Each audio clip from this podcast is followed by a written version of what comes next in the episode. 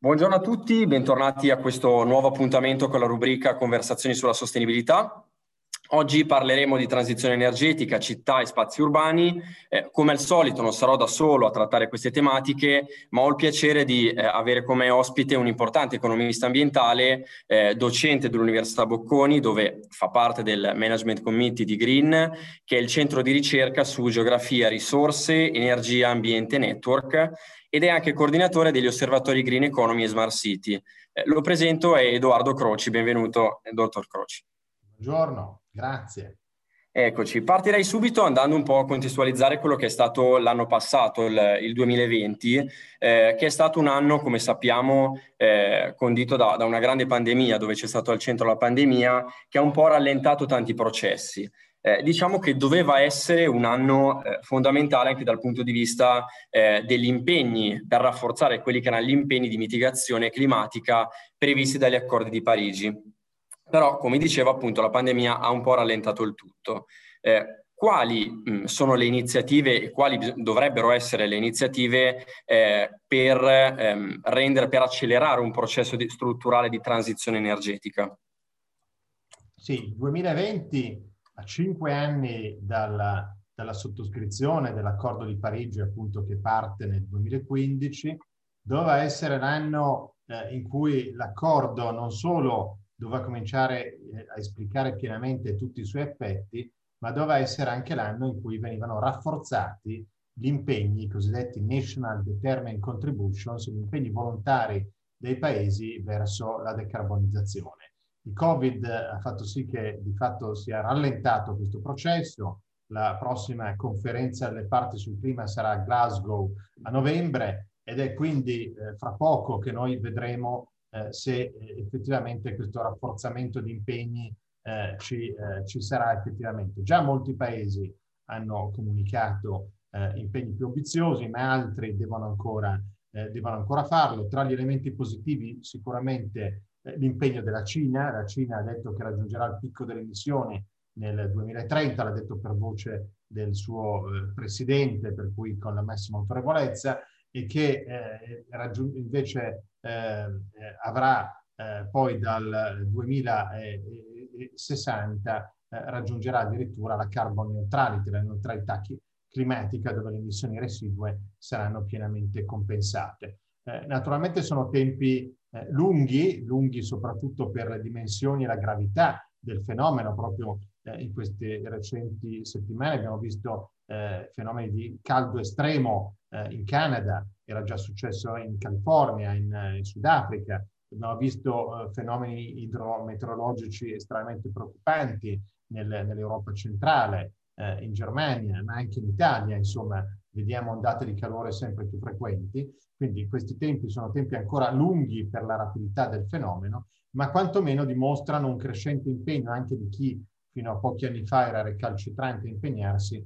nella direzione del cambiamento climatico. Chi eh, vuole fare da frontrunner è l'Europa. Eh, L'Europa ha deciso di giocare eh, un ruolo eh, di rilancio della propria competitività basata sulla eh, transizione eh, ambientale e in particolare sulla decarbonizzazione, questo per uscire dalla crisi del Covid. I, i piani nazionali di ripresa e resilienza che tutti gli stati hanno diciamo, proposto all'Europa per impiegare la straordinaria iniezione di fondi eh, che verrà fatta eh, per il, il, rilancio vanno nella direzione del green recovery, hanno mediamente, il caso italiano ha quasi un 40% di risorse dedicato al tema, al tema clima, ma proprio settimana scorsa eh, la Presidente della Commissione europea Ursula von der Leyen ha anche lanciato questo nuovo pacchetto Fit for 55 in cui si chiede in primo luogo di aumentare l'impegno europeo dal 40 al 55% di riduzione delle emissioni al 2030, si propone eh, di interessare di fatto tutti i settori, compreso eh, il settore della mobilità, il settore eh, degli edifici nel, nell'impegno eh, verso la decarbonizzazione con eh, meccanismi di tipo economico eh, innovativo eh, e, quindi si punta con grande decisione sul tema della transizione ecologica e in particolare della decarbonizzazione eh, come elemento per uscire dalla crisi e trasformare le nostre economie. Una, un'opportunità che bisognerà vedere nei fatti nei prossimi anni se saremo in grado di cogliere. Esatto, esatto, è vero. Tra l'altro, ecco, eh, proprio eh, le città, a proposito di transizione energetica, le città sono una parte fondamentale di questo processo, sono direttamente coinvolte chiaramente e come sappiamo la pandemia ha cambiato il modo di vivere la città e soprattutto gli spazi urbani. Eh, ritiene che questi mutamenti siano destinati a durare nel tempo? Beh, il cambiamento è stato rapido, improvviso e imprevisto un, un, cambio di stile di, di vita eh, sia nel, nelle nostre case sia nei nostri eh, luoghi di lavoro eh, importante. Eh, questo ha fatto sì eh, anche che si siano però riscoperti alcuni spazi urbani, l'importanza degli spazi aperti, delle aree pedonali, del verde pubblico,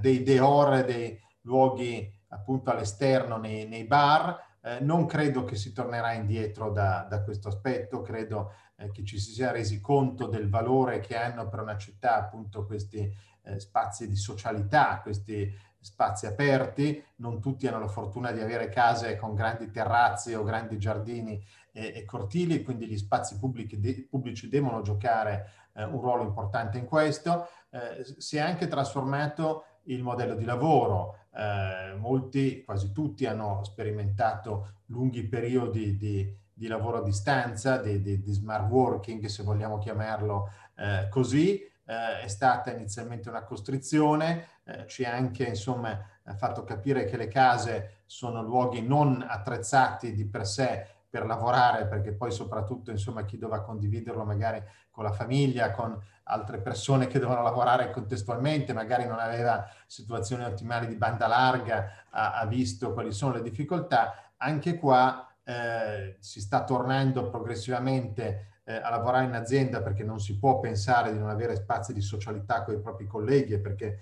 alcuni lavori non si prestano di essere fatti, di essere fatti a distanza, però sicuramente tutto non tornerà come prima, per cui alcune attività invece si potranno continuare a fare fuori eh, dall'ufficio, si tornerà eh, a utilizzare gli uffici per quello che servono senza avere spazi inutili, si ridurranno probabilmente alcuni spazi degli uffici, si avranno più servizi eh, sia negli uffici che nei luoghi eh, di vita, ma anche eh, pensiamo a, eh, a, diciamo a, luoghi dove invece si può lavorare attrezzati per lavorare appositamente, magari non distanti dalle proprie case, per cui eh, siamo in una fase di, di, grande ricerca di nuovi modelli di, eh, di vita e, e, di lavoro eh, e anche sulle città si è capito l'importanza degli aspetti di sicurezza, eh, di salute, eh, di resilienza urbana, eh, tutti aspetti in cui le nostre città che finora venivano apprezzate per i vantaggi delle economie di agglomerazione, cioè delle densità, oggi queste economie rimangono eh, rimangono con grandi vantaggi in termini di eh, concentrazione di capitale umano, di infrastrutture, eh, però eh, mostrano eh, anche i loro limiti eh, per quello che riguarda insomma, la scarsità di capitale naturale e una serie di, di, di, limiti in termini di, di, di sicurezza e di salute su cui dovranno cambiare anche le forme urbane, le infrastrutture urbane e i servizi urbani. Un cambiamento che andrà sempre più a delinearsi, quindi. Io mi fermerei ancora su, sul, sul, punto relativo alle città, perché è tra i curatori eh, del sesto rapporto sulle città di Urbanit, che delinea appunto le città stesse come protagoniste dello sviluppo sostenibile. Eh, come mai questo rapporto fra sostenibilità e grandi centri urbani è sempre più rilevante?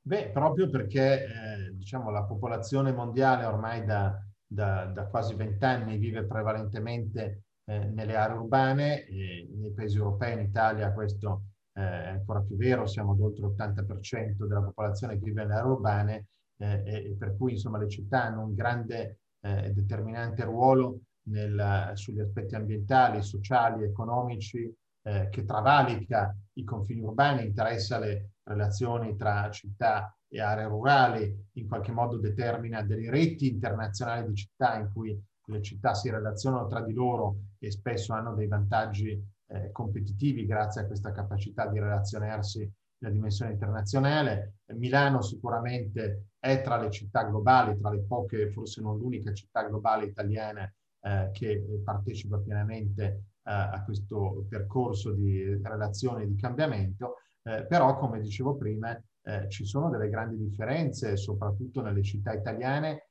in termini di vulnerabilità, in termini di, eh, di presenza di diverse forme di capitale, eh, e quindi eh, è necessario da questo punto di vista garantire eh, dei servizi e dei livelli di prestazione minimi comuni. Ci deve essere anche una politica nazionale urbana rinnovata che in realtà nel nostro paese è un po' scomparsa, ogni tanto riemerge da sottotraccia, ma eh, probabilmente manca. Oggi che la politica nazionale si torni a occupare di città, eh, avendo presente dei modelli esemplari ma in qualche modo cercando di portare eh, a, a, dei, a, dei, livelli di, di, prestazione, di qualità eh, tutti i centri urbani italiani è doveroso. E per questo il rapporto di, di Urbanite, che è una rete di, di, di università, di centri di ricerca che eh, si occupano di aspetti urbani dal punto di vista multidisciplinare, eh, è un rapporto particolarmente interessante proprio perché ha visto in modo qualitativo e anche quantitativo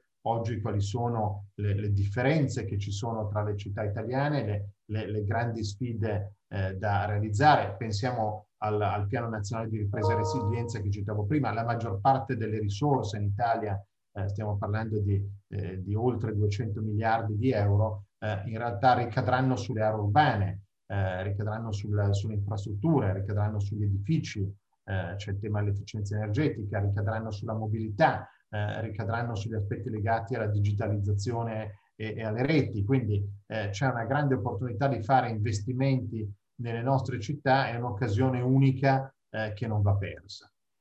Bene, bene, de- decisamente. Faceva riferimento a studi, a università mi collego proprio a questo perché è stato eletto presidente del UERA, che è l'acronimo, l'acronimo di Urban Europe Research Alliance, eh, che cos'è una rete europea di università e centri di ricerca appunto nel campo della ricerca urbana e dell'innovazione. Eh, riunisce 58 organismi europei di 20 paesi. Eh, a fronte di questo, in che misura eh, le città potranno contribuire eh, nel far diventare l'Europa il primo continente neutro dal punto di vista climatico? Eh, UERA è una rete interessante proprio perché è una rete europea, una rete appunto di eh, oltre 50 centri di ricerca qualificati e soprattutto una rete, è una rete interdisciplinare dove ci sono studiosi di pianificazione urbana, di, di economia, di aspetti giuridici, eh, di sociologia, di ambiente, eh, che si occupano di diversi punti di vista delle città. Oggi le città vanno viste sempre di più come eh, organismi multidimensionali e, e vanno viste da questi diversi punti di vista. Le politiche urbane non vanno viste in isolamento, ma in una logica di governo multilivello in correlazione con quelle di livello sovraordinato, regionale, statale ed europeo. E, e UERA è sicuramente eh, un, eh, un, un luogo dove si riesce a fare ricerca innovativa su questi aspetti. In particolare eh, l'Europa ha lanciato una nuova sfida che si chiama Driving Urban Transition, è un'iniziativa di cui si parlerà molto nei propri anni, proprio di come far sì che le città diventino il centro del cambiamento nella logica della sostenibilità, con tre assi. Il primo è la città in 15 minuti, quindi la dimensione della mobilità, dove entro 15 minuti dovrebbero trovarsi tutti i servizi eh, a distanza, quindi eh, a distanza che si può percorrere a piedi. Parigi è stato un po' un esempio di questa, di questa politica. Il secondo tema è quello dei positive energy districts, cioè sempre di più i nostri edifici non devono diventare luogo di consumo di, consumo di energia, ma addirittura eh, dei luoghi dove si produce, si genera più energia di quella che, eh, che si consuma, si fa efficienza energetica, eh, si fa risparmio energetico e allo stesso tempo si evitano emissioni climalteranti e la terza dimensione è quella della eh, circolarità urbana. Le nostre città vanno viste come sempre più circolari, eh, come città che chiudono dei cicli dove tanti servizi, quelli materiali, quelli idrici,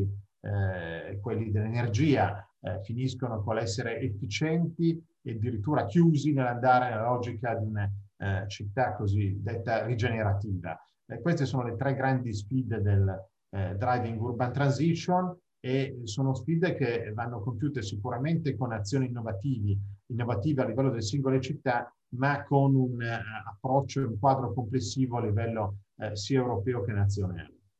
Bene, diciamo che le sfide nel prossimo futuro non mancheranno, ecco, nei prossimi anni saranno davvero tante anche su queste tematiche. Eh, abbiamo terminato appunto anche di affrontare queste tematiche per quest'oggi. Io eh, ringrazio Edoardo Croci per aver partecipato, grazie, grazie davvero eh, di aver trattato con noi queste, queste tematiche. Eh, a me non rimane che darvi appuntamento al prossimo, eh, alla prossima puntata ecco, di, della nostra rubrica Conversazioni sulla sostenibilità. Vi ricordo di seguirci su tutti i nostri canali social e anche eh, sui podcast di Spotify e grazie mille, alla prossima.